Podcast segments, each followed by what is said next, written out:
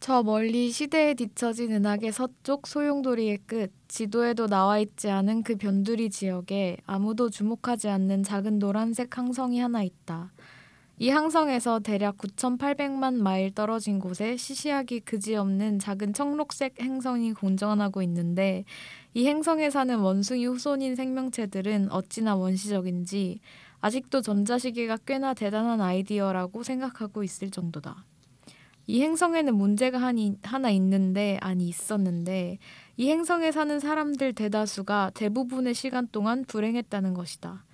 이 문제에 대해 수많은 해결책이 제시되었는데 이 해결책들 대부분은 주로 작은 종이 조각 작은 녹색 종이 조각들의 움직임과 관련된 것이었다. 그것은 좀 이상한 일이다. 왜냐하면 대체로 볼 때 불행한 것은 그 작은 녹색 종이 조각들이 아니었기 때문이다. 그래서 그 문제는 해결되지 않고 그냥 남아 있었다. 많은 사람들이 비열했고 그들 대다수는 비참하게 살았다. 심지어 전자시계를 차고 있는 사람들까지도 말이다. 애당초 사람들이 나무에서 내려온 것 자체가 엄청난 실수였다는 의견이 점점 더 확산되었다. 게다가 어떤 사람들은 심지어 나무에 올라간 것조차 잘못된 일이었으며 아무도 바다에서 나오지 말았어야 했다고도 말했다.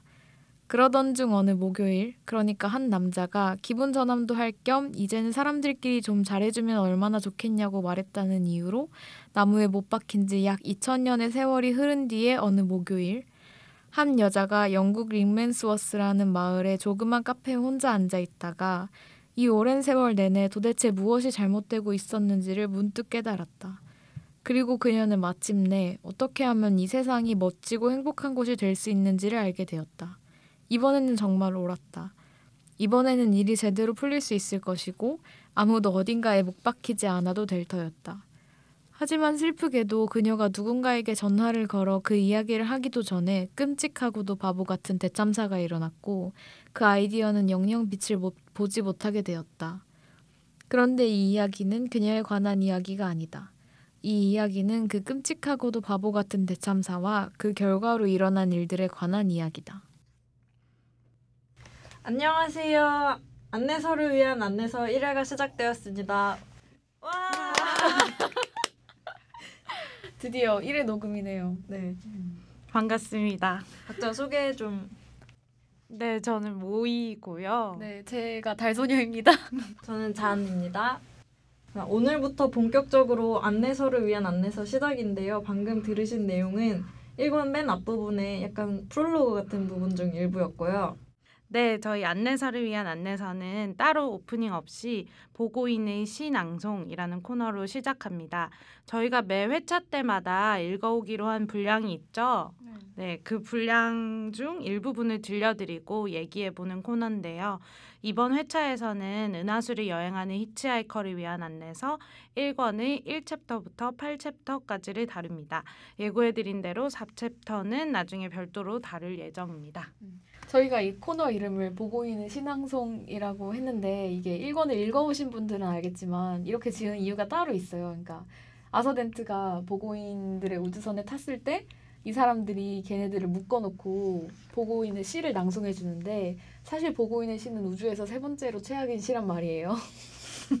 저희들의 낭독이 그 정도까지는 아니지만 약간 그 정도로 불편할지라도 좀 참고 들으시라는 의미에서 보곤인의 시 낭송으로 했고요. 사실 저희는 여러분들 이렇게 묶어놓고 들으라고 한 게 아니잖아요. 그래서 불편하시면 skip하셔도 충분히 괜찮습니다.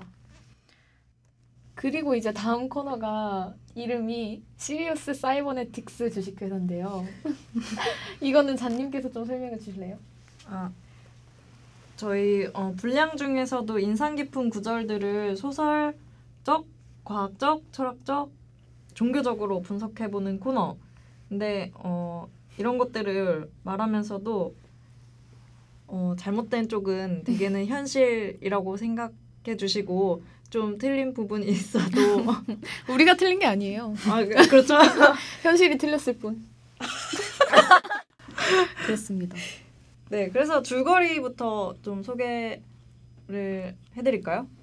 네, 어느 날 우회로를 짓겠다는 사람들이 갑자기 아서덴트라는 인물의 집에 찾아옵니다. 어, 이미 오래전부터 철거 예정 구역으로 설정되어 있었다고 말을 하는데요. 어, 아서가 안 된다면서 불도저 앞에 있는 진흙바닥에 드러누워 있을 때 친구인 포드 프리펙트가 찾아옵니다. 어, 그런데 사실 그는 지구인으로 위장한 외계인이죠. 위대한 책인 은하수를 여행하는 히치하이커를 위한 안내서의 이동조사원이라고 합니다. 그와 아서는 5, 6년 동안 친구였는데 아서는 포드의 정체를 전혀 모르고 있었습니다. 포드 입장에서는 잠깐 지구를 조사하려고 왔는데 15년 동안 하나의 우주선도 만나지 못해서 우울해하고 있었던 것인데요. 어, 마침 보곤족이라고 불리는 이들이 갑자기 지구로 찾아옵니다. 은하계 변두리 지역 개발로 인해서 우주에 우회로를 지어야 하니 지구를 없애야 한다는 거죠. 그리고 정말 지구를 한순간 만에 없애버립니다. 지구가 멸망하는 순간 포드와 아서는 보곤족의 우주선에 히치하이크를 하게 되는데요. 하지만 보곤족도 호락호락하게 히치하이킹을 허락해줄 인물들은 아니죠. 결국 그들은 보곤족에게 들켜서 우주로 내쫓기게 됩니다. 아, 먼저 그러면 어, 다들 어떻게 읽으셨는지 좀 프롤로그 얘기부터 우리 낭독한 부분부터 해볼까요? 아, 저는 앞서 프롤로그 내용이 진짜 볼 때마다 전반적으로 되게 좋은데요. 딱 꼬집어서 어디가 좋다기보다는 그냥 이거 자체로 인간사와 진화론 막 이런 거대한 것들이 한꺼번에 농담조로 약간 집약된 느낌이 들어서 참 좋고요. 가끔 자본주의 관련 책이나 그런 내용 쓸 때 이 앞부분에 녹색 종이 조각 얘기를 좀 자주 인용하게 되기도 해요. 저는 그 녹색 종이 조각 얘기가 정말 좋은데 왜냐면 이게 거기서 막 이렇게 말하잖아요. 사람들이 문제를 해결하기 위해서 주로 녹색 종이 조각들의 움직임을 막 분석하고 그걸 통해서 자기들의 문제를 해결하려고 하는데 사실 음. 문제가 있는 건 녹색 종이 조각이 아니라 자기들인 거잖아요. 그렇죠. 우리 문제를 왜 그 돈 흐름을 연구해서 해결하려고 하냐고 그러면서 약간 녹색 종이 조각 좀 가만히 냅둬라 약간 이런 느낌으로 저는 읽, 읽으면서 그렇게 느꼈어요. 그리고 이 프롤로그 말씀하셨듯이 뭔가 인간사를 좀 집약, 집약해 놓았다고 했잖아요. 농담조로. 네. 그래서 이 프롤로그를 읽는 것 자체가 약간 은하수를 여행한 히치하이커의 느낌이나 분위기를 약간 살짝 맛보고 가는 느낌이라서 어, 그것도. 좋았던 것 네. 같아요. 어떠셨어요? 처음 읽으셨던 모이님은? 프롤로그요? 네. 아니 전반적 아, 전반적으로요. 아, 저는 이따 말하겠지만 일장에 꽂혀가지고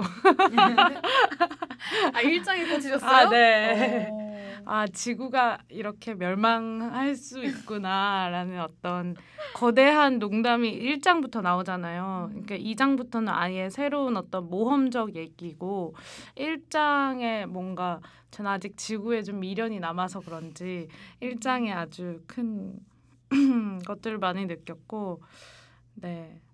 그 뒤에는 아주 새로웠습니다. 아, 차차 얘기하도록 하죠. 달소녀님은 어떠셨어요? 저는 여기 그러니까 저는 여러 번 다시 읽었잖아요. 근데 네.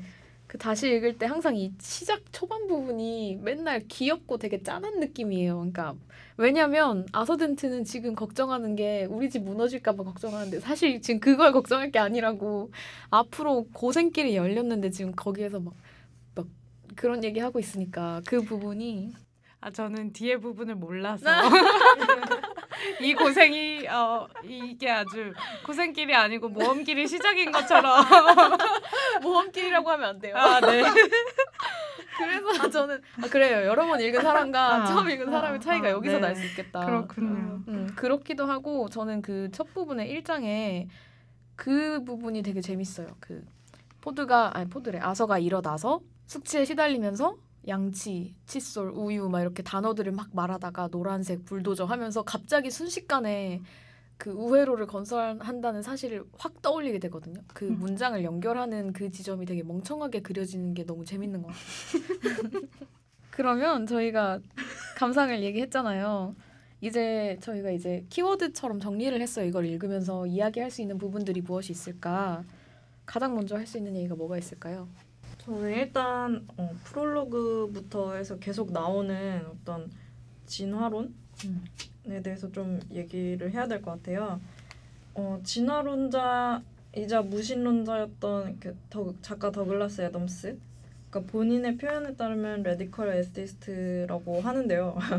실제로 리처드 도킨스랑 되게 가까운 관계였다고 하는데 어, 리처드 도킨스의 자서전 격인 악, 악마의 사도 맞나? 그 책에는 더글라스 애덤스에 대한 추도사도 있다고 음. 하고요. 어, 실제로 유튜브 같은데 그 더글라스 애덤스랑 리처드 도킨스 이렇게 쳐보면요. 리처드 도킨스가 이제 뭔가 강의 같은 걸 하고 있는데 더글라스 애덤스의 뭐 히- 은하수로 여행한 히치하이커를 위한 안내서 이 부분이 과학과 관련돼 있어서 이걸 좀 읽어주실 분 하는데 누가 이렇게 손을 들어요. 근데 설마. 이렇게 나오는데 어, 성함이 어떻게 되시죠? 하는데 더글라스. 더글라스 왓막 이래요. 더글라스 애덤스 이러는 거예요. 진짜 그 작가 더글라스 애덤스였고요. 아마도 어, 미리 음. 아, 준비된 거였겠지만. 연출된. 네, 연- 그래서 그런 일화들도 많이 있고 그래서 진화론자이자 무신론자 였던 리처드 도킨스와의 친분 그리고 어떤 친분과 그런 것들 많이 보이는 부분도 사실은 있다고 보이고요. 음. 그 보고인의 신앙송에서 읽은 부분에서는 특히 진화론에 대한 묘사가 되게 많잖아요. 인류의 불행에 대해서 말하면서 애초에 나무 아래로 내려오지 말았어야 했다든가 아니면 그 이전에 물에서 나오지 말았어야 했다든가 하는 말은 진화론을 되게 아까 인간사를 집약한 것처럼 되게 집약적으로 표현한 부분이라고 생각이 들었고요. 음. 맨첫 구절 말고도 이제 나오는 프로서 씨 있잖아요. 이 사람에 대한 설명 그리고 carbon based 뭐 ape descended 이런 표현이 많이 나오는데 실제로 어, 생명체 자체가 그러니까 우리 지구에 있는 생명체들이 거의 탄소 베이스 생명체인 것도 맞고 어떤 그런 과학적 사실에 기반했으면서 진화론도 계속 옹호하는 태도가 많이 보였어요. 근데 음. 근데 이 그 프롤로그나 1장 말고도 그 뒤에 보고인이 왜 그런 특성을 갖게 되었는지를 설명하는 부분에서도 진화론적인 설명을 하더라고요. 네, 어, 맞아요. 그래서 앞으로도 아마 진화론 얘기는 많이 나올 것 같으니까 거기에 집중해서 읽어보셔도 좋을 것 같아요. 네 그리고 굉장히 이분이 본투비 진화론자인 것처럼 보이는 기묘한 우연이 있는데요. 이분의 본명이 그러니까 풀네임이 더글라스 노엘 애덤스인데 누군지 모르겠지만 이 이 풀네임의 약자가 DNA라는 거를 음. 발견해가지고 뭔가 묘, 묘한 우연 음. 게 느껴지기도 합니다. 되게 이 사람다운 우연이네요. 네. 네. 음. 이제 본문으로 들어가서 좀 메인 캐릭터 얘기를 먼저 해볼까요? 네, 메인 캐릭터 중에 메인 캐릭터인 포드 프리펙트 먼저 얘기를 해보자면요. 프리펙트라는 말은 사실 제독 혹은 영국의 공립학교 반장을 뜻하는 단어라고 합니다. 사실 포드 프리펙트는 이 책에서 어, 음, 튀지 않는 이름, 흔하지 않는 이름을 정하려고 지구인인 척 하려고 그런 이름을 정했지만 사실은 어, 이 책이 발간되고 나서 포드 자동차가 내놓은 자동차 모델 이름이 포드 프리펙트였다고 합니다. 그래서 아주 튀는 이름이 결국 되어버렸죠. 아 그래서 여기 어, 더글라스 애덤스는 안내서를 위한 안내에서 사실 프리펙트가 퍼펙트의 오타라고 생각하는 사람들이 많다고 합니다. 근데 약간 이름이 무난하게 보이려고 지은 이름이었다 뭐 이런 식으로 나오잖아요. 그 네. 안에서는. 네. 근데 무난한 것 같긴 한 게 저 같으면 이동 조사원으로 지구에 갔는데 15년을 갇혀 있었어요. 그러면은 한 몇 년 지났을 때부터는 그래 그래도 내가 여기 갇혀 있으니까 뭐라도 해야지 하면서 뭔가 할 것 같거든요. 근데 포드 프리펙트는 그런 걸 전혀 안 한단 말이에요. 그냥 얘가 하는 거라고는 망한 연극 배우 행세를 하면서 15년을 기다리잖아요. 아서랑 친구 먹고 그 약간 그럴 만한 인간이라고 생각됐어요. 저한테는 약간 포드 프리펙트가 그런 느낌이에요. 약간 음, 맞아요. 음. 잔님은 어떻게 느끼셨나요? 아 저는 포드의 그런 면들이 사실 좀 의연하잖아요. 자기 행성이 아니기도 하고. 네 그런 그런 점들을 어떻게 보면 되게 약간 한 발 떨어져서 보 있으니까 그렇게 지구인들에 대한 시선이나 어, 일 사건들에 대해서 좀 다르게 보이는 지점들이 있을 거라고는 생각이 드는데, 약간 아서가 중요하게 생각하는 일들에 대해 약간 공감 능력이 부족한 것처럼 보일 때가 있어요. 그러니까 실제로 보면 지구 멸망을 앞두고 아서의 집은 그렇게 중요한 일이 아닌 건 사실 맞는데 너무 태어난 거죠. 그래서 우주에서는 어, 집은 물론이고 뭔가 자신이 살던 행성까지 멸망했는데 막 아서한테 긍정적인 마음 자세를 막 운운하는 거예요. 그래서 이건 무슨 자기계발서 같고 약간 강 건너 불구 구경하는 사람들이 막 해주는 말 같기도 해요. 그래서 어떻게 보면 요새 젊은이들을 보는 나이 드신 분들 시선 같기도 하고 좀 그런 마음도 들었습니다. 음. 근데 충분히 그럴 만할 수도 있는 게막 지구 여기서의 지구는 우주에 완전 변두리에 있는 사람들 잘 가지도 않는 행성이잖아요. 거기에 15년 동안 갇혀 있다고 생각하면 근데 우주선이 드디어 왔어. 그러면 아서한테 이딴 말 이딴 말이라고 하니까 좀 그런데 이 정도의 말 정도는 할 수 있다고 저는 생각했거든요. 되게 읽으면서. 그렇죠. 그러니까 얼마나 답답했겠어요. 그니까 저 같으면 막 되게 막 남해에 있는 엄청 조그만 섬에 막 15년 갇혀 있다고 생각해봐요. 전 되게 신났을 것 같네요. 뭐? 그러면은 이제 포드 말고도 저희의 사실 주인공이라고 해야겠죠? 아서가? 거의 그런 셈이죠. 그렇죠. 그럼 아서에 대해서는 다들 또 어떻게 생각하셨는지. 아, 저는 약간 이 인물의 차림새에 대해서 먼저 말을 해보고 싶은데요. 그러니까 아침부터 노란 불도저랑 막 씨름을 하고 목욕 가운 입고 이런 채로 아무것도 준비하지 못한 상태로 수건 하나만 달랑 들고 우주 여행을 하, 하게 되는데 그 더글라스 애덤스가 과거에 영국 드라마 올드 닥터 시리즈 작가를 잠시 하기도 했었 던 이유 때문인지 아니면 영국에서는 이제 아서덴트의 차림새가 되게 유명한 전형적이고 유명한 거라서 그런지 모르겠지만 영, 영국 드라마 닥터 후 시즌 2인가 3? 의 크리스마스 에피소드에서 데이비 테넌트 닥터가 이 차림새가 목욕 가운이었던 적이 있어요. 그때 대사가 이래요. very Arthur Dent 막 이래요. 음. 근데 저는 이런 그러니까 저는 항상 책으로만 읽었잖아요. 영화만 딱 한 번 봤었고 네. 그러니까 사실은 차림새에 대해서는 신경을 안 썼었어요. 근데 영, 이번에 드라마도 보고 영화도 볼, 봤을 때 목욕 가운을 입고 있다는 사실 자체를 이번에 처음 제대로 인식했던 것 같아요. 그래서 음. 그래서 재밌었고 이 목욕 가운 아서덴트 목욕 가운이 나오면 좀 사고 싶네요. 약간 등에 very 아서덴트 이렇게 딱 써 있으면 귀여울 것 같아요. 네, 보고 싶네요. 네. 네, 저는 개인적으로는 약간 히치하이커 팬들이랑 영드 닥터우 팬들 후비안이라고도 하죠. 이 사람들은 호환이 가능하다고 생각합니다. 기, 기계도 아니고 호환이 가능하다. 되게 재밌는 영드. 팬들. 아, 저는 아서라는 인물이 되게 그냥 인간적이라고 생각했어요. 인간 세상의 어떤 표본, 지구인의 표본이라고 생각해서 그냥 어, 인간으로서 되게 중요하다고 생각하는 것들을 아서가 다 중요하게 생각하잖아요. 물론 포드한테 무시당하지만. 그래서 어떤 그런 표본적인 인간형을 보여주는 아- 아주 지구인인 사람이 아닌가. 음. 근데 그러면서도 되게 의외로 의연한 구석들이 있어요. 맞아. 그게 너무 신기해. 그럼 다른 인물에 대해서도 얘기해 볼까? 아, 네, 저는 그 일장 내용이 아까 인상이 남았다고 말씀을 드렸는데 그래서 프로서 씨에 꽂혀버렸어요. 아주 인간적이고.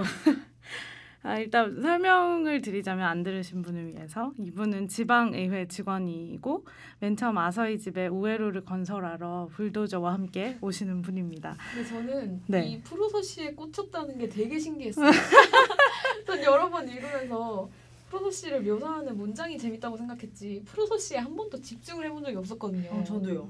저는 새로운 시간. 저도 뭐 프로서 씨에 대해서 뭐 궁금해졌다거나 이런 것보다 아, 사실 궁금해지기도 좀 했는데 프로서 씨에 대해서 서술하는 어떤 감정적인 문장들이 아 되게 어 약간 인간사를 보여주는 것 같았어요. 일단 어 일단 이분은 우회로를 지으려고 오는데 지방의회 직원으로서 자기의 어떤 사업을 하러 오는데 이 책에서는 우회로가 A 지점에서 B 지점으로 가거나 B 지점에서 A 지점으로 가려고 하는 사람들을 위해 짓는 거라고 나와 있잖아요. 근데 사실 프로서 씨는 자기는 디지점에 있는 사람이고 싶다고 해요. 저는 이 얘기가 되게 공감이 되더라고요. A도 아니고 B도 아니고 하다못해 C도 아니고 정말 디지점에 살고 있, 살고 싶다는 생각을 사실 누구나 한 번쯤은 하실 것 같아서 그런 것 같았어요. 그리고 어떤 이해관계에도 속하지 않고 독립적인 위치를 유지하고 싶고 뭔가 간섭받지 않고 싶다는 그 마음이 어떤 제 마음이 지금 투영돼서 그런지 모르겠지만 네. 근데 뭐 인생의 D 지점이 얼마나 되겠어요, 과연. 뭐 다른 시각에서 보면 D 지점 역시 또 다른 A 지점이나 B 지점이 될 수도 있다는 생각을 했고 또 그 포드가 포드가 되게 어, 지구인들이 중요하게 생각하는 걸 또 아무렇지 않게 생각하잖아요. 그래서 포드의 농간으로 인해서 결국 프로서 씨가 진흙바닥에 이제 눕게 되는 상황에 처하는데 그 부분에서 프로서 씨에 대한 서술들도 되게 좋았어요. 잠시 읽어드리자면 음, 실질적으로 자신이 졌다는 것을 깨닫는 순간 프루서 씨는 마치 어깨에서 짐을 내려놓는 듯한 느낌이 들었다. 그에게는 이런 세상이 더 익숙했다. 그는 한숨을 내쉬었다. 자기 인생 전체가 무슨 꿈만 같았다. 때로는 그게 누구의 꿈인지 그 사람들은 이 꿈을 재미있어 하는지 궁금하기도 했다. 저는 이런 서술이 너무 짠하고 너무 인간적이고 인간으로서 어떤 느낄 수 있는 감정을 잘 표현한 것 같아서 음. 프로서 씨의 어떤 그 네. 음. 지점들에 대해서 생각해봤어요. 이 프로소시를 더 짠하게 만드는 게 뭐라고 생각하냐면, 그러니까 그 직계 부 부계 직계 후손이 칭기스칸으로 나오잖아요. 네. 그래서 막 그 핏줄 속에 사람들이 막 머리에서 막 막 전투적인 적극적인 모습을 막 하고 뭔가 뭔지 모를 열망을 막 내뿜는데 현실은 하급 관리잖아요. 하급 음. 관료. 그래서 그 그게 너무 더 슬펐어요. 도스토옙스키 도스토옙스키가 하급관 그래서 그, 그 설정 자체도 너무 프로서씨가 짠한 거예요. 막 자기가 뭐를 뭔가 열정이 들끓고 있는데 그거를 실현시키지 못하는 소시민의 느낌이 너무 여기서 잘 살아났던 것 같아요. 음. 네. 매력적이죠. 짠내도 나고 아 그러다가 이제 어 프로서 씨를 그렇게 농락한 뒤에 아서랑 어, 포드는 펍에 가죠. 거기서 포드가 이런 말을 해요. 어, Time is illusion, lunch time is doubly so. 한국어로 해주실까요? 어, 어 시간은 환상이야. 점심 시간은 두 배로 더. 음. 환영이라고 아 그래요? 음. 네, 나오더라고요. 네. 아 그렇군요. 네 이게 되게 웃긴 게 어쩌다가 이렇게 찾아보면 영어 명언이라고 막 나오더라고요. 어. 아니 근데 이게 명언인지 모르겠고 이게 왜 명? 그냥 자주 쓰는 표현. 음. 아, 자주 쓰는 것 같지도 않던데. 약간 전형적인 과학 그리고 웃음의 조합인 농담이라고 음. 저는 좀 생각이 들었어요. 그러니까 잘 모르긴 하지만 사실 시간과 공간이라는 건 우리가 보는 것처럼 이렇게 고정불변의 어떤 기준이 아니거든요. 오히려 상대성 이론 이후로는 빛이 기준이고 시공간은 어떤 왜곡 어, 다른 뭐 차원을 유발하는 이런 개념인데 아, 이게 이게 맞는 설명인지 모르겠네요. 근데 다시 한번 말씀드리지만 잘못된 쪽은 되게 현실이니까 상대성 이론에서 말하는 건 운동 속도에 따라 변화하는 실제 시간을 말하는 거고요. 앞부분은 그러니까 시간 자체는 어떤 환상이라는 건 상대성 이론에 기반한 말 같고요. 뒷부분은 말 그대로 사람이 상대적으로 다르게 느껴지는 그런 시간을 말장난을 한 거라고 저는 생각이 들더라고요. 재밌었어요. 아, 그 말장난도 있지만 저는 우주가 파괴되는 과정을 볼 때 되게 마치 작가가 거대한 풍자를 하는 느낌이었거든요. 그 처음 아서의 집에 불도저를 들고 찾아왔던 사람들 역시 지난 9개월 동안 지방 계획과 사무실에 우회로 건설 계획이 공지되어 있었다고 주장을 해요. 근데 물론 그 계획안은 지방 계획과 지하에 있는 사용 중지된 화장실 구석에 있는 자물쇠로 잠긴 캐비넷 바닥에 게시되어 있었다고 하죠. 보라는 건지 말라는 건지. 근데 보곤 옐츠도 지구에 대해서 똑같은 말을 해요. 은하계 변두리 지역 개발로 인해서 지구는 철거 예정이고 그 계획은 이미 우리가 갈 수도 없는 어느 행성 지역 개발과에 50년 동안 공지되어 있었다고. 전 이 부분부터 이 책이 약간 재밌어지기 시작했거든요. 아, 이 사람이 정말 말장난만 하는 어떤 스케일의 사람이 아니고 거, 스토리 전체에서 거대한 풍자를 할 수 있는 사람이구나. 더구나 우주라는 공간에서. 그래서 이 작가에 대한 어떤 기대가 이때부터 생겼던 것 같아요. 모이님이 말씀하신 것처럼 되게 아이러니하게도 아서덴트의 집을 파괴하고 우에로를 지으려던 모두는 이제 지구 멸망과 함께 운명을 같이 하고 아서덴트만 살아남는다는 설정도 저는 되게 재밌었거든요. 음. 근데 그러면서도 어, 프로서 씨의 태도랄까? 그러니까 그리고 나중에 우주에 가서 젊은 보곤족, 그러니까 포드랑 아서를 갖다 버리는 젊은 보곤족 있잖아요. 이들의 태도에 대해서도 느낀 바가 있어요. 그러니까 우주에 가면 뭔가 좀 다를까? 뭔가 뭔가 지구적인 시스템, 지구적인 스케일, 지구적인 논리들을 벗어날 수 있을까도 막 생각하게 되는데 의외로 그 낯설지 않은 구석들이 외계인들과 외계 행성에서 막 보이는 거예요. 근데 이게 지구적 관점으로 보면 되게 이상하거나 또는 당연하게 보이던 구석들이 좀 장소로 옮겨서 보면 반대로 보이는 현상이 생기는데요. 음. 그게 저는 그 젊은 보건족과 프로서 씨의 태도였어요. 그러니까 음. 어떻게 보면 일반적인 태도인데 그걸 우주인에게서도 보게 될 때 어떤 아스트랄함이랄까? 그러니까 아서덴트가 프로서 씨한테 우회로를 왜 지어야 하는 건데요? 막 하고 따지니까 대답이라고 하는 게 결국 우회로니까요. 막 이러잖아요. 원인과 결과가 똑같은 대답이고 본질적인 대답은 아니잖아요. 약간 그쵸. 관료제적 특성 같아요. 그래서 나중에 젊은 보건족 태도도 비슷한데 자기가 무슨 일을 하고 있는 건지 정확히 모르고 누가 괜찮은 직업이라길래 떠밀려서 사는 삶을 살고 있는 거죠. 그래서 자신이 하고 있는 일이 정확히 누구, 누구한테 어떤 피해가 갈지 모르는 채 그냥 하는 거예요. 그냥 약간 이렇게 하다 보니까 악의 평범성 같기도 하고 음. 지금 생각이 드는 건데요. 그 아, 포드 프리펙트의 아버지가 음. 어떤 행성의 멸망 과정에서 유일한 생존자가 되잖아요. 근데 포드 프리펙트랑 친구였던 아서덴트도 지구의 유일한 생존자라는 게 좀 포드 팩트, 프리펙트를 중간으로 해서 이렇게 유일한 생존자들이 모인다는 게 신기한 지점인 것 같아요. 그렇네요. 오, 생각지도 못했는데. 오. 역시 초심자 새롭게 보이는 어떤- 그러게. 음. 그, 그 이렇게 포드 프리펙트 얘기가 나온 경우로 해서 포드 프리펙트가 원래 살던 행성이 베텔게우스죠. 네. 음. 한국식 발음으로는 베텔기우스가 어, 맞는데요. 원 발음은 비틀주스인가 봐요. 음. 음. 어, 실제로 있는 별이고요. 히치하이커의 세계관에서는 작가에 의해 창조된 별과 행성도 많지만 실제로 있는 별들을 기반하기도 하는 것 같아요. 그 중에 대표적인 게 포드 프리펙트의 고향 근처의 별인 베텔게우스고요. 1권에 나오는 별들 중에 실제 하는 별은 뭐 알파 프록시마, 바너드 별 이런 것들이 지구에서 좀 가까운 별로 나오는 것 음. 같아요. 음. 그리고 다른 과학적 사실을 보자면 태양과 지구 사이의 거리 묘사라든가 안내서 서문의 우주 이야기에 나오는 빛으로 따지면 지구에서 태양까지 가는 어, 데 걸리는 시간은 8분 정도라는 것 역시 과학적 사실에 기반한 거고요. 아니, 너무 당연한 말인가? 아니 몰랐는데요. 네. 에, 그리고 우주에서 맨몸으로 버틸 수 있는 것도 운만 좋으면 책에서 나온 대로 함- 하면 30초 정도 버틸 수 있다고 음. 하더라고요. 근데 음. 제가 찾아보니까요. 그 한겨레에서 2007년에 나왔던 기사인데요. 우주에서 맨몸으로 몇 초 버티나 이렇게 보니까요.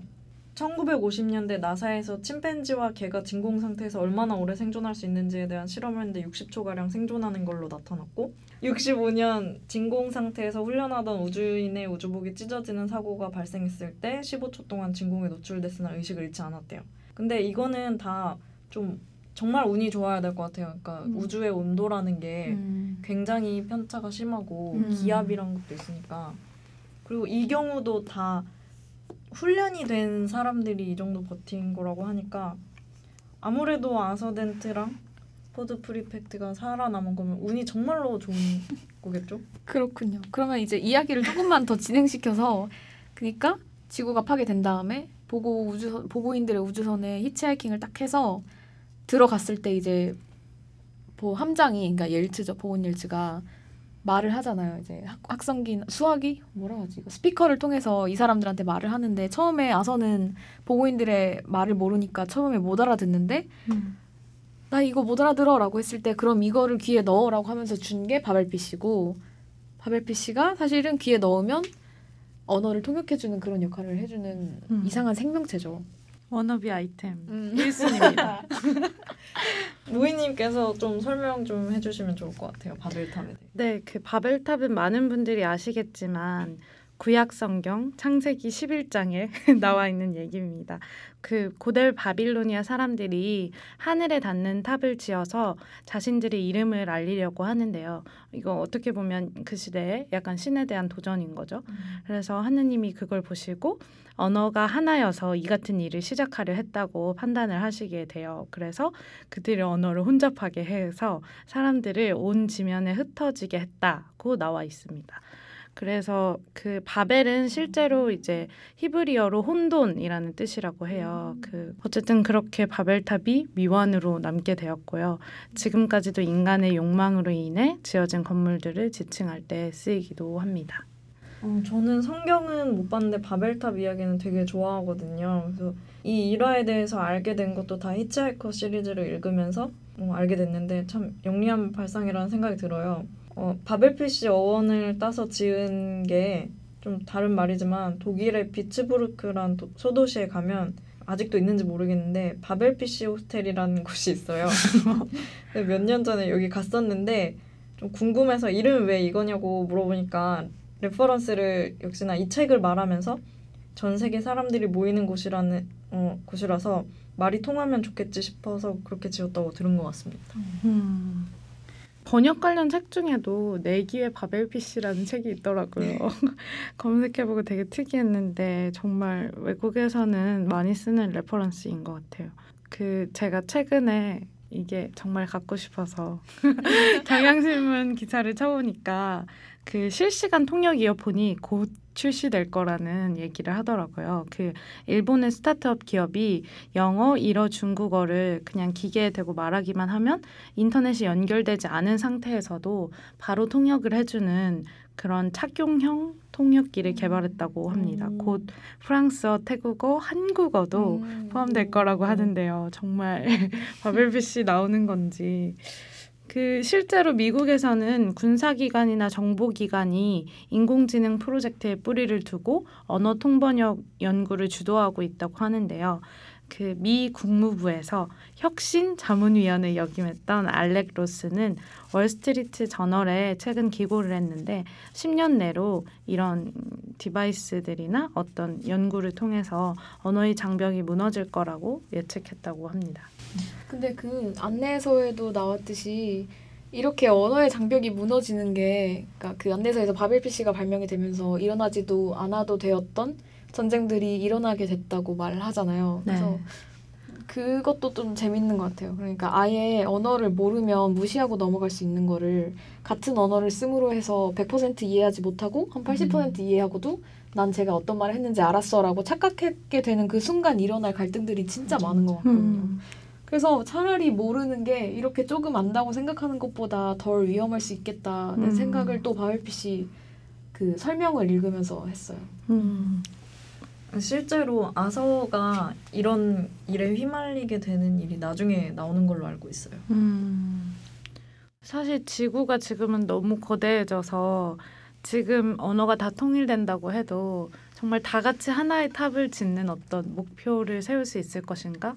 그건 좀 아닌 것 같아요. 그래서 아까 말씀하셨다시피 이 책에 나온 것처럼 안 좋은 일들에 휘말릴 가능성이 더 많은 것 같아요. 그렇죠. 그리고 바벨핏이랑 연결해서 좀 더 얘기를 하자면, 그러니까 이 여기 이 부분에서 나온 얘기는 아니고 더 이 부분에서 나온 얘기 음, 이 맞죠? 네. 안내서 설명에서 나온 얘긴데 이게 신의 존재 증명을 얘기할 때 바벨피시를 사용해요. 그러니까 어떤 얘기냐면 좀 어렵나? 어렵나? 좀 어려울 수 있어요. 왜냐하면 제가 말을 잘 못해서. 그러니까 신이 스스로 이렇게 말한단 말이에요. 자기는 믿음에 기반해서 존재하는 사람이기 존재하는 사람은 아니죠. 존재하는 것이기 때문에 어 실질적인 뭔가 존재를 증명하는 증거를 되는 되면 될 수가 없다. 그래서 그걸 거부하죠. 어, 자기가 존재하기를 증명하는 것을 거부해요. 근데 이때 사람들이 나와서 이렇게 말하는 거예요. 근데 바벨 PC를 봐라. 이게 우연히 진화했을 리가 없지 않느냐. 그렇다면 이게 너의 존재를 증명하는 것이고 그렇다면 너가 말했을 때 존재를 증명하면 존재를 증명할 수 없다고 했는데 그럼 네가 말한 걸 또 반론을 대주는 게 이 바벨 PC가 아니냐라고 말하니까 신이 헐 이러면서 헐이라고 하지 않지만 신이 논리에 연기적으로 사라지는 장면이 나오잖아요. 그래서 이거 읽으면서 신의 존재 증명 제가 물론 철학을 잘 모르지만 그냥 수업을 들었을 때 생각났던 신의 존재 증명이 생각났어요. 그 중에서도 이제 토마스 아퀴나스가 다섯 가지 음. 신 존재 증명을 말하는데 그 중에서 세 번째랑 비슷하다고 생각을 했거든요. 그게 뭐냐면 우연성과 필연성을 얘기하면서 신을 신이 존재함을 말한 건데 세상의 모든 대상은 다 우연에 의해서 생겨난 것들이잖아요. 그러니까 걔네들이 있을 수도 있었고 없을 수도 있었던 그런 모든 것들이란 말이에요. 근데 그 모든 것이 없을 수도 있었던 가능성이 발현되어 있는 상태. 그러니까 모든 게 다 없었던 상태. 무의 상태가 분명히 있었을 것이고 왜냐하면 이 세계는 가능성의 세계니까 그랬는데 지금은 모든 것이 존재하게 됐다. 그러면 없었던 무의 상태에서 존재 상태로 넘어올 때 그걸 촉발한 무언가 필연성이 하나가 꼭 있어야 된다는 음. 거죠. 왜냐하면 무에서는 아무것도 생겨날 수 없으니까. 그럴 때 그 유일한 필연성이 신이 아닌가. 왜냐하면 필연성은 다른 거에 기댈 필요가 없이 유일한 게 존재할 수 있으니까. 그 얘기를 토마스 아퀴나스가 하고 그게 바로 이 바벨 PC의 신존재 증명과 비슷하다고 생각을 했어요. 그러니까 바벨 PC 같은 우연적인 생물이 그냥 진화했을 리가 없다. 뭔가 필연성을 가지고 진화했고 그것에는 신이라는 존재가 있었기 때문에 이런 일이 일어난 거다라고 연결해서 좀 볼 수 있지 않을까 생각해서 음. 말을 해봤습니다. 물론 틀린 건 현실이기 때문에 제가 틀린 게 아닙니다, 여러분. 사실은 우리는 신과 관련해서 어떤 세상의 탄생과 관련해서 진화론과 어떤 창조론의 어떤 양분으로만 알고 있잖아요. 근데 사실은 그것에 관해 공부를 해보면 그 안에도 스펙트럼이 정말 여러 가지예요. 그래서 아까 그 필연성 얘기하셨는데 그 필연성이라는 것 자체가 신의 존재 증명이 될 수 있지만 또 다른 것의 증명도 될 수 있거든요. 그래서 요즘에 또 나오는 것은 지적 설계론이라고 해서 어쨌든 누군지는 모르지만 어떤 지적 존재, 존재가 설계한 것이다 이 세상은 이런 식으로 해서 어떤 패턴들을 찾아가는 연구도 되게 많더라고요. 그래서 우리가 알지 못하는 어떤 세계가 되게 많고 그 안에 학문적인 패러다임이 되게 많은 듯한 느낌이 들었어요. 제가 알기로는 리처드 도킨스도 어, 약간 리처드 도킨스는 그런 지적 설계론 자체를 아예 받아들이 과학적으로 받아들이지 않는 것 같더라고요. 네, 네 그리고 더글라스 애덤스도 제가 봤을 때는 이거는 저, 제 추측인데 그게 radical 네, radical atheist. atheist라고 하는 지점이 약간 그런 걸 배제하는 음, 의견을 가지고 있지 않나. 맞아 네. 그런 것 같아요.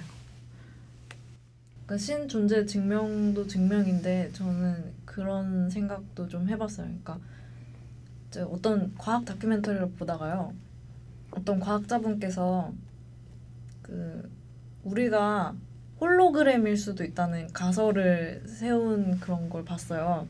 근데 그게 뭐에 기반한 거냐면 예를 들어서 블랙홀이 있잖아요. 블랙홀에 이제 뭔가 빨려 들어가잖아요. 그러면은 그 블랙홀 표면에 이제 들어갈 때쯤에 이제 어 다시는 빠져나오지 못할 그 표면의 지점을 사건의 지평선이라고 하- 한다고 들었거든요. 근데 그 안에 빨려 들어가면서 동시에 그 어 빨려 들어간 것의 정보가 그 사건의 지평선에 저장이 된대요. 그러니까 그렇게 됨으로써 그 존재 자체가 양분되는 양분된다기보다 두, 두 가지 양태로 존재를 하는 거죠. 음. 그래서 이게 실체와 블랙홀 안에 빨려 들어간 실체와 그 저- 기입된 정보 두 가지가 존재하는 건데 그런 것처럼 우리의 뭔가 실체도 어딘가에 다른 데 있고 빔 쏴서 뭐 영화 보듯이 우리는 그런 홀로그램 같은 존재일 수도 있다는 음. 가설을 세우신 분이 있더라고요. 그렇게 생각해 볼 때 이게 단순히 신이 어 어떤 객체로 존재하는 무엇이 아니라 뭔가 그런 실체를 관장하고 있는 어떤 뭔가 가 될 음. 수도 있지 않을까 그런 유추를 해보게 되는 음. 지점들이 있더라고요. 음. 물론 저는 무신론자도 아니고 뭐 종교인도 아니고 약간 두 가지 론자이긴 한데 어, 그런 생각을 해보면 되게 재미있었어요. 그래서 음. 그리고 더글라스 애덤스가 그 급진적 무신론자임에도 불구하고 이 책에 신이 꽤 여러 등장하잖아요. 그렇죠. 이런 신 존재 증명과 종교 이런 것 그런 부분들이 많이 등장을 해요. 근데 무신론자이지만 종교로 인한 어떤 인간 세계 그거에 대한 효과 뭐 그런 것들에는 관심이 많았다고 해요. 음. 그 이거는 완전 연결된 얘기는 아니고 신의 존재 증명하니까 제가 문학 동네 세계 문학 점집법을 팔, 봇을 팔로우하고 있어요. 근데 얼마 전에 신의 부재를 증명하는 문학의 어떤 구절이 올라왔길래 캡처를 해뒀어요. 그래서 예, 그냥 연결되니까 읽어드릴게요. 신의 존재를 증명하는 게 아니고 부재를 증명하는 구절인데 단지 문학적인 수사일 뿐이니까 진지하게 받아들이지 마시고 블라디미르 나보코프의 절방, 절망이라는 글인데 이렇게 시작해요. 신의 부재를 증명하는 일은 간단하다. 예를 들어 진지하고 전지전능한 어떤 불멸의 존재가 인체 모형을 가지고 노는 짓 따위에 무의미한 일에 신간을 쏟는다는 사실을 수긍하기란 불가능한 노릇이다. 이렇게 써있어요. 그래서 음 그렇구나. 그럴 수도 있겠다. 어쨌든 그렇게 생각했습니다. 그래서 이제 바벨 PC를 귀에 넣고 보고인들에게 보고인들의 목소리를 듣고 이제 보고 그 함장에게 끌려가잖아요. 끌려가서 예, 보곤 옐츠의 시를 듣는단 말이에요. 이게 약간 고문처럼 세, 세계 그러니까 세, 우주에서 세 번째로 최악의 시를 듣게 되는데 이때 이 보곤 쪽의 시를 읽어주고 그 아서와 포드한테 이제 감상을 말하라고 하는 딱 그 부분의 얘기를 또 다시 한번 해볼까요? 네. 아, 저는 그 부분 보면서 되게 보건족이란 무엇인가, 미란 무엇인가 약간 그런 생각을 해봤어요. 아니 약간 투박하고 그런 어 그럴 수 있잖아요. 근데 어떤 미적 기준이란 게 사실 일관적이지도 않은, 않은 거고 보건족들도 그들 나름대로 어떤 미적 기준이 있을 텐데 굉장히 지구식 미적 기준으로 좀 그 사람 아, 그 사람들이 아니라 그 외계인들을 묘사한 그런 느낌이 들었어요. 근데 되게 신기했던 게 그러면서도 그 보건족들은 자기들이 어떻게 생겼는지 자기 시가 어떤 평을 받고 있는지 진짜 아주 정확하게 인지하고 있고 되게 객관화되어 있는 거예요. 사실 이게 진짜 힘든 거거든요.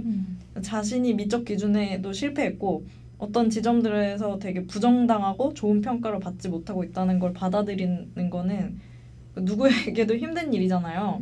근데 오히려 이런 지점에서 보건족들의 어떤 고등한 성숙한 인격을 느꼈어요. 물론 그걸 성숙하게 사용하는 건 전혀 아니지만 말씀하셨듯이 자기 객관화가 되게 정확하게 되어 있잖아요.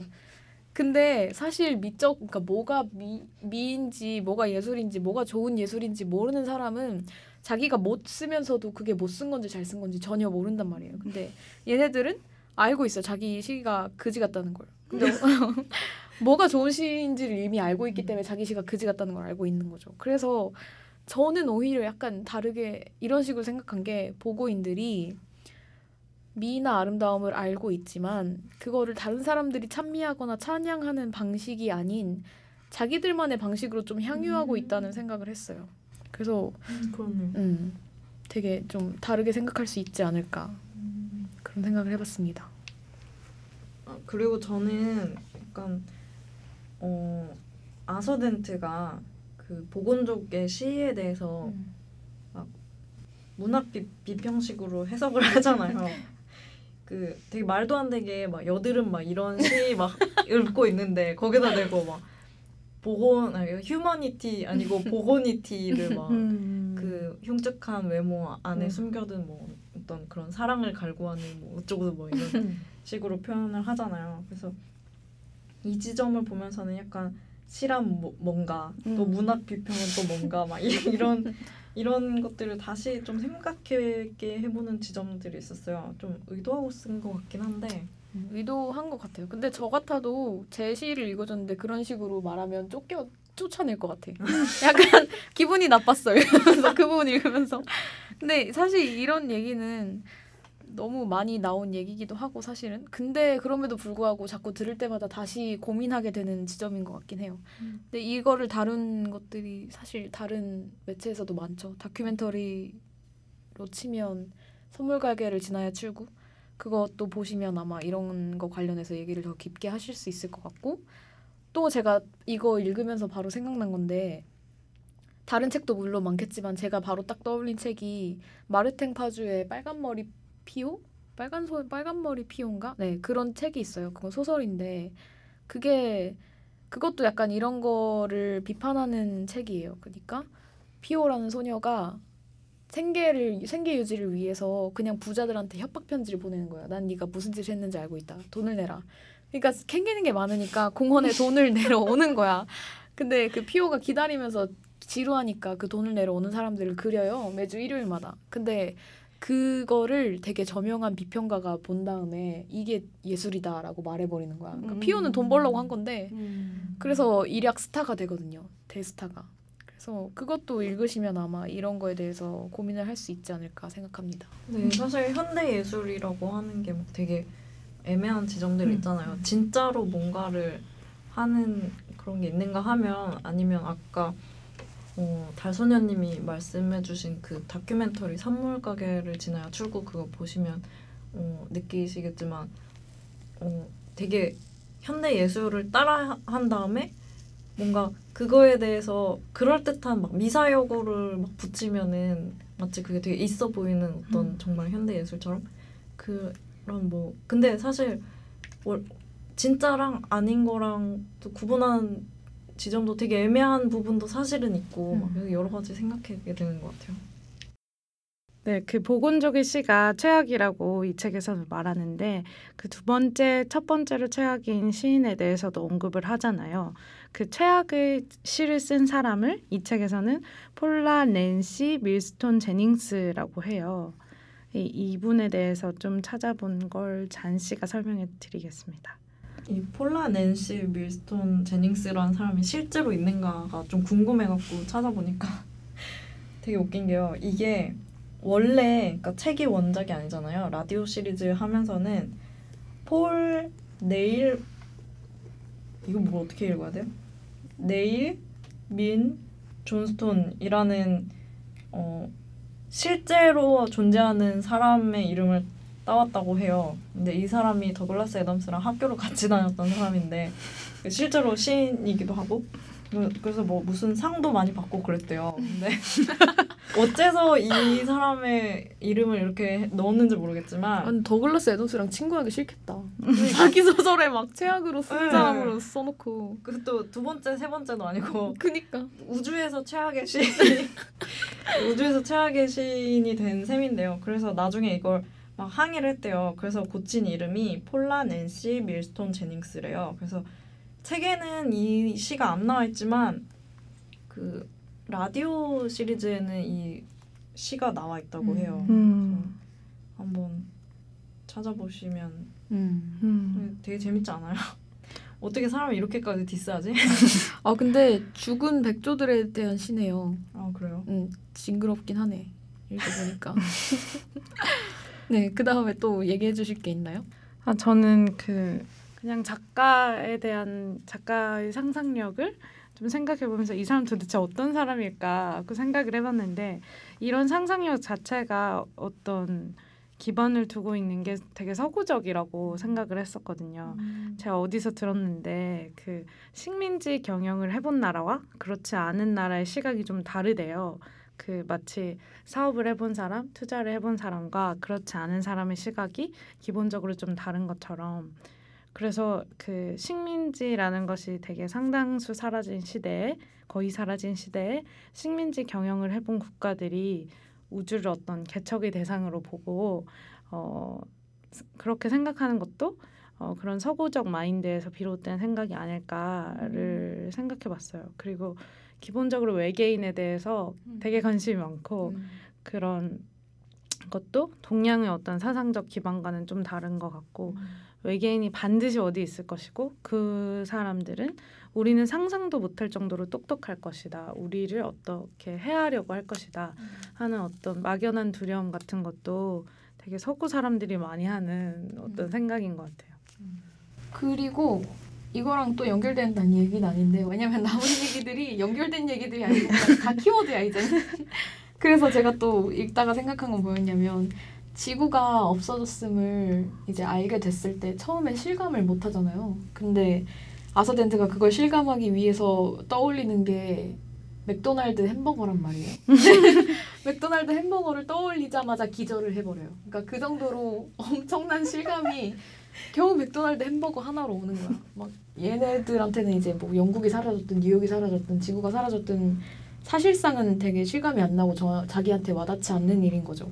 근데 이거를 읽으면서 인간의 약간 근원적인 한계에 대해서 생각하게 됐어요. 그러니까 다른 사람이나 나보다 큰 무언가를 한 번에 직접적으로 공감할 수 있는 존재가 아닐까라는 생각을 하게 된 것 같아요. 나 같아도 당장 지구가 사라졌다고 하- 해도 그래 뭐 사라졌을 수도 있지라고 생각을 할 수 있단 말이에요. 그래서 읽으면서 그렇게 좀 의연하게. 의연하게 약간 안타깝기도 했어요. 이거 읽으면서 나 같아도 더 큰 무언가나 공동체에 대해서 바로 그렇게 연민하고 연대하고 공감할 수 있을까? 음. 아, 저 적절한 예인지는 모르겠는데 왜 해외여행 가면 처음에 막막 들떠 있다가 가기 전에 들떠 있다가도 막상 가면 어 근데 여기가 뭔가 어 그곳이 음. 마, 맞나 막 약간 음. 얼떨떨한 느낌 있잖아요. 그런 느낌일 것 같기도 해요. 그래서 저는 그래서 생각을 해봤어요. 저도 뭐 해외 여행을 한다. 근데 막 집에 불이 났다. 별 느낌이 없을 것 같은. 뭐지? 단순한 거리의 문제예요? 글쎄요, 약간 딴 나라 얘기 같은 느낌이 음. 들지 않을까요? 이- 일단 내가 여기 있고 내가 지금 뭔가 음, 음, 나의 안위는 괜찮으니까 난 안전하니까. 음. 그런 네. 음. 그 티저와 그 금수저라는 키워드도 좀 얘기해보고 싶은 게 티저라는 애들이 그 돈이랑 시간이 되게 많은 부잣집 뭐 그런 사람들이겠죠? 아 그런 외계인들이겠죠? 걔네들이 가장 안 믿어줄 것 같은 사람 앞에 나, 나타나갖고 막 어, 자기의 존재를 막 보여주는 거예요. 이 개념도 되게 재밌었어요. 그러니까 이게 얘네도 뭔가 우리 삶에서 좀 충분히 발견할 수 있는 애들이 아닌가. 그러니까 묘하게 금수저 같은 갑질. 여하튼 인간이란 존재는 아직 외계인의 존재를 발견을 못했고 외계인이 진짜 존재한다고 가정을 한다면 이건 되게 정보 불균형 상태인 거잖아요. 과학자도 아니고 뭔가 정치인도 아니고 뭔가 실질적인 뭔가를 가지고 있는 사람도 아닌 정말 안 믿어줄 것 같은 사람 앞에 나타나갖고 이렇게 하는 것 자체가 약간의 뭔가 다른 형태의 갑질 막 그렇게 느껴지기도 했고요. 저는 이거 너무 악랄하다고 생각했어요. 그러니까 어, 아무도 안 믿어줄 것 같은 사람 앞에 나타난다는 게 어, 스스로를 한 번 더 인식하게 하는 거잖아요. 아, 나 이거 진짜 누구한테 말하고 싶은데 말해도 안 믿어주겠지? 난 그런 인간이니까. 한번 더 인식하게 한다는 것 자체가 너무 그러네요. 악랄하고 나쁘다고 생각했어요. 음. 잔인해. 맞아 너무 나빴어. 그 사람들 남겨진 그 사람들을 생각하니까 얘네 진짜 나쁜 애들이다라는 생각이 드는 거예요. 그 사람은 정말 그거를 자기의 존재를 증명받기 위해서 그러니까 자기가 믿는 바를 증명받는 게 자기의 존재의 증명과도 연결되게 음. 생각할 수 있고 그걸 위해서 아마 평생을 혼돈 속에 살아갈 수도 있을 것 같은데 그러게요. 그걸로 인생이 바뀔 수도 있는 문제 아닌가요? 그쵸. 예. 시리우스 사이버네틱스 주식회사 마지막으로 타월에 대해서 좀 얘기해 볼까요? 타월이 막 그런 거잖아요. 그러니까 히치하이킹, 그러니까 은하수에서 히치하이킹을 하고 다니는 애들 중에서 타월만 한 장 갖고 있어도 아 쟤는 좀 준비성 있는 애네 이렇게 증명받을 수 있는 무언가란 말이에요. 그래서 그리고 Towel Day란 게 있어요. 더글라스 애덤스가 죽은 뒤 2주 뒤에 한 5월 25일이거든요. 근데 그게 Towel Day라고 해서 이 사람 죽음을 기리는 날인데요. 저희 안내서를 위한 안내서도 잘 되면 좀 이런 Towel Day 행사를 기획해 보려고 하는데 그때 뭔가 타월 굿즈 같은 거 제작하면 좋을 것 같아요. 와. 기대되네요. 제가 사고 싶네요. 다음 굿즈. 네, 그리고 다음 코너가 이름이 뭐죠? 그리고 한 가지 더입니다. 이 코너가 사실 은하수를 여행하는 히치하이커를 위한 안내서로 되게 다양한 다른 종류의 컨텐츠가 많이 파생이 됐어요. 그 중에서도 오늘 저희가 리뷰해 볼 컨텐츠는 BBC에서 만들었던 드라마 시리즈고 그러니까 81년 1, 2월에 BBC 2에서 방송, 음. 방송되었던 드라마고요. 이게 기반이 사실은 이 책보다는 라디오 먼저 쓰여졌던 그 라디오 드라마 기반이라 약간의 차이가 있을 수 있어요. 이것을 저희가 1회차를 보고 각자 리뷰를 좀 해왔습니다. 그리고 라디오에서 목소리를 맡았던 사람들이 좀 대거 출연했다고 네, 위키 백과 음. 잉글리시에서는 말하고 있네요. 음. 그 드라마는 책 내용이랑 되게 많이 흡사한데요. 사실상 이게 오리지널 라디오 시리즈에 기반한 거라서 약간 좀 다릅니다. 어 근데 생각보다 좀 더 다르더라고요. 그러니까 아, 문장들도 그렇고 음, 맞아, 어, 맞아. 안 나왔던 얘기들이 심각하게 막 중요한 얘기는 아닌데 가끔씩 나올 때도 있고 그래서 책을 읽으시면서 같은 분량의 그 드라마를 보시고 어 이게 좀 다른데라고 찾아보셔도 좀 재밌을 것 같아요. 음. 저희만 재밌는 거 아닙니까? 아, 그-. 나 같은 사람은 재밌구나. 이게 81년에 만들어졌다 보니까 좀 분장들이 어설픈 게 좀 웃기 더라고요. 그러니까 근데 제가 몇 년 전에 이걸 처음 보고 근래에 다시 봤는데 은근 허, 허접하다고 생각하고 있었는데 이번에 다시 보면서 첫째로 뭔가 그 안내서 기계 있잖아요. 음. 그 항목들 막 바벨 PC, 복원 이런 거 누르면 그 설명이 애니메이션식으로 나오잖아요. 네, 네, 네. 그때 기술이 어땠는지 모르겠는데 제가 보기에는 좀 현대적인 느낌? 음. 좀 세련되고 색감도 되게 좋았어요. 그런 점이 좀 놀라웠고요. 저도 이 부분 되게 특이했던 것 같아요.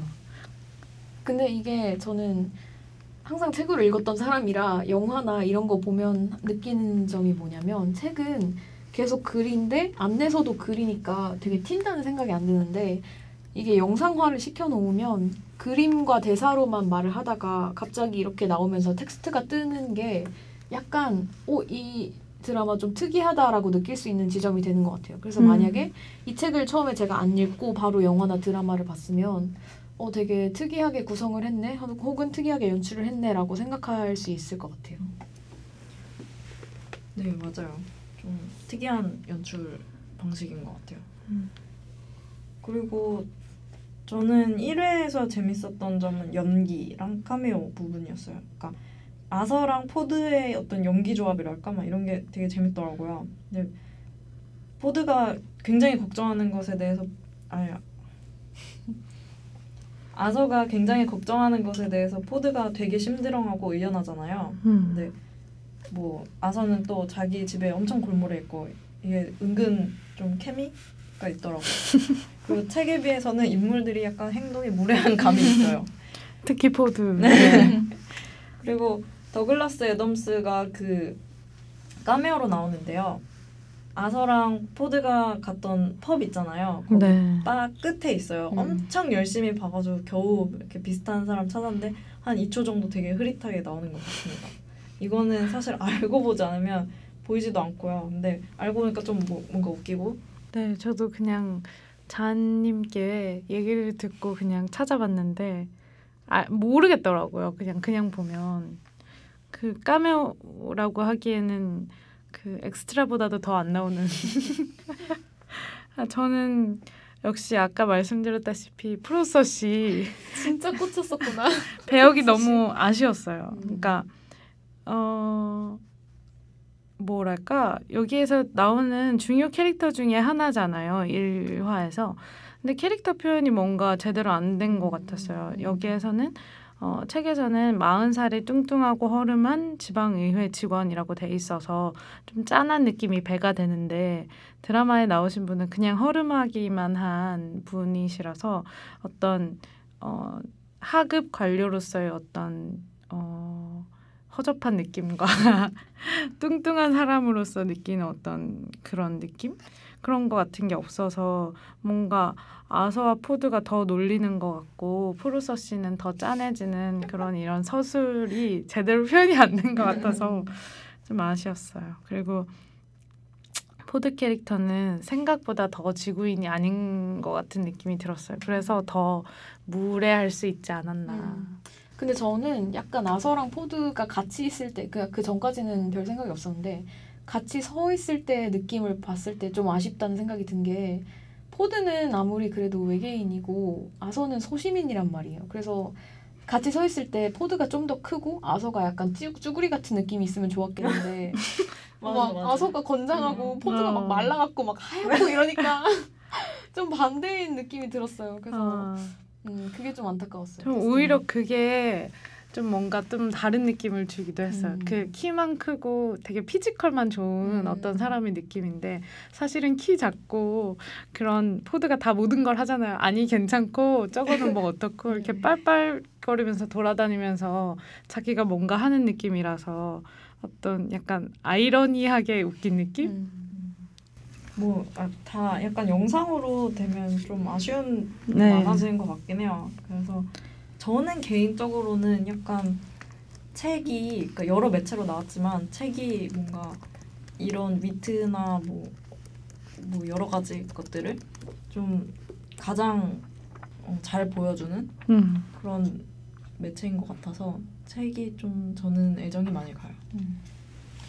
전 그리고 이거 책이 아니라 드라마를 봤을 때 느낄 수 있는 한 가지 점이 느낄 수 있는 점이라기보단 좀 더 알 수 있거나 볼 수 있는 점을 꼽으라면 그 보고인들의 요리사인 덴트라시스이 음. 이 나오잖아요. 음. 이 사람들이 만든 음식을 볼 수 있어요. 검은색 맞아. 빵이랑 뭐 초록색 소스 막 이런 건데 거기 되게 웃겼어. 어, 그 부분이 좀 웃겨요. 웃음 포인트예요. 그래서 책과 굳이 왜 드라마도 다시 봐야 돼요? 이렇게 물어보면 드라마에서 볼 수 있는 다른 시각화된 것들이 있으니까 그걸 찾아보시라고. 다시 생각나서 너무 지금 잔님이 빵 터지셔가지고. 네, 그렇습니다. 아, 그리고 한 가지 더 해서 그리고 한 가지 더 덧붙일게요. 그 1번 맨 앞에 환사 같은 게 나잖아요. 그래서 여기 그 히치하이커 위키의 존재에 대해서 아세요? 네. 아 네. 왜냐면 잔님이 말해주셨기 때문이죠. 아 제가 환사가 너무 궁금해서 찾아보다가 찾은 사이트인데 여기 닥터우 위키도 있고 아 참 덕스럽네요. 여튼 조니 브록, 클레어 고스트 그리고 알링토니안들 그리고 소파 음. 이런 것들에 대해서 헌사 같은 게 쓰여 있잖아요. 헌사를 잠시 읽어드리자면 자니 브락과 클레어 고스트 그리고 그 밖의 모든 알링턴 사람들을 위해 홍차와 공감 그리고 어떤 소파를 위해 이렇게 나와 있습니다. 알링토니안부터 설명을 드리면 그 더글라스 애덤스가 이즐링턴 알링턴 29가 뭐 이런데 살았을 때 같이 살았던 그 사람들을 일컫는 거고요. 그 중에 두 분이 조니 브록과 클레어 고스트였대요. 음. 이분들은 친구 아니면 뭐 회사 동료였다고 하네요. 음. 네. 우리 다음 회차 어, 예고할까요? 아, 네. 다음 회차는 드디어 저희가 2회차를 계획하게 되는군요. 2회차 분량은요. 은하수를 여행하는 히치하이커를 위한 안내서 1권에 챕터 4 그리고 챕터 9부터 18까지를 다루겠습니다. 좀 많게 느껴지실 수도 있는데 사실 쪽수로 보면 분량은 이번이랑 비슷하거든요. 그래서 보시면 될 것 같고 이번에 빠트린 4도 함께 얘기해 드리겠습니다. 아, 네. 그리고 그리고 한 가지 더는 다음 주에 그 같은 BBC 드라마 2회를 저희가 보고 리뷰를 해 오려고 해요. 그래서 또 시간이 혹시 또 그 정도로 남는 분들이시라면 드라마도 찾아보고 오시면 더 재밌게 저희 얘기를 들으실 수 있을 것 같네요. 아 그리고 어, 참여 하고 싶으시거나 뭐 질문 뭐 비, 비난 뭐, 비난. 어, 칭찬 뭐 이런 것들 있으신 분들은 저희 SNS 있거든요. 인스타그램에서. 어, 제가 어, 저번에 너무 발음을 그렇게 했더니 재수없는 것 같아서 더 가이드 포더 가이드라고 인스타그램에 찾아보시면 있고요. 페북도 만들긴 했는데 잘 안 찾아지더라고요 안내서를 위한 안내서 어, 검색하시면 될 것 같고 지메일 그러니까 메일로는 더 가이드 포더 가이드 지메일로 보내주시면 되겠습니다. 또 이번에도 전파 낭비도 했고 네, 또 이제 네, 그럼 오늘도 불편을 드려 죄송합니다.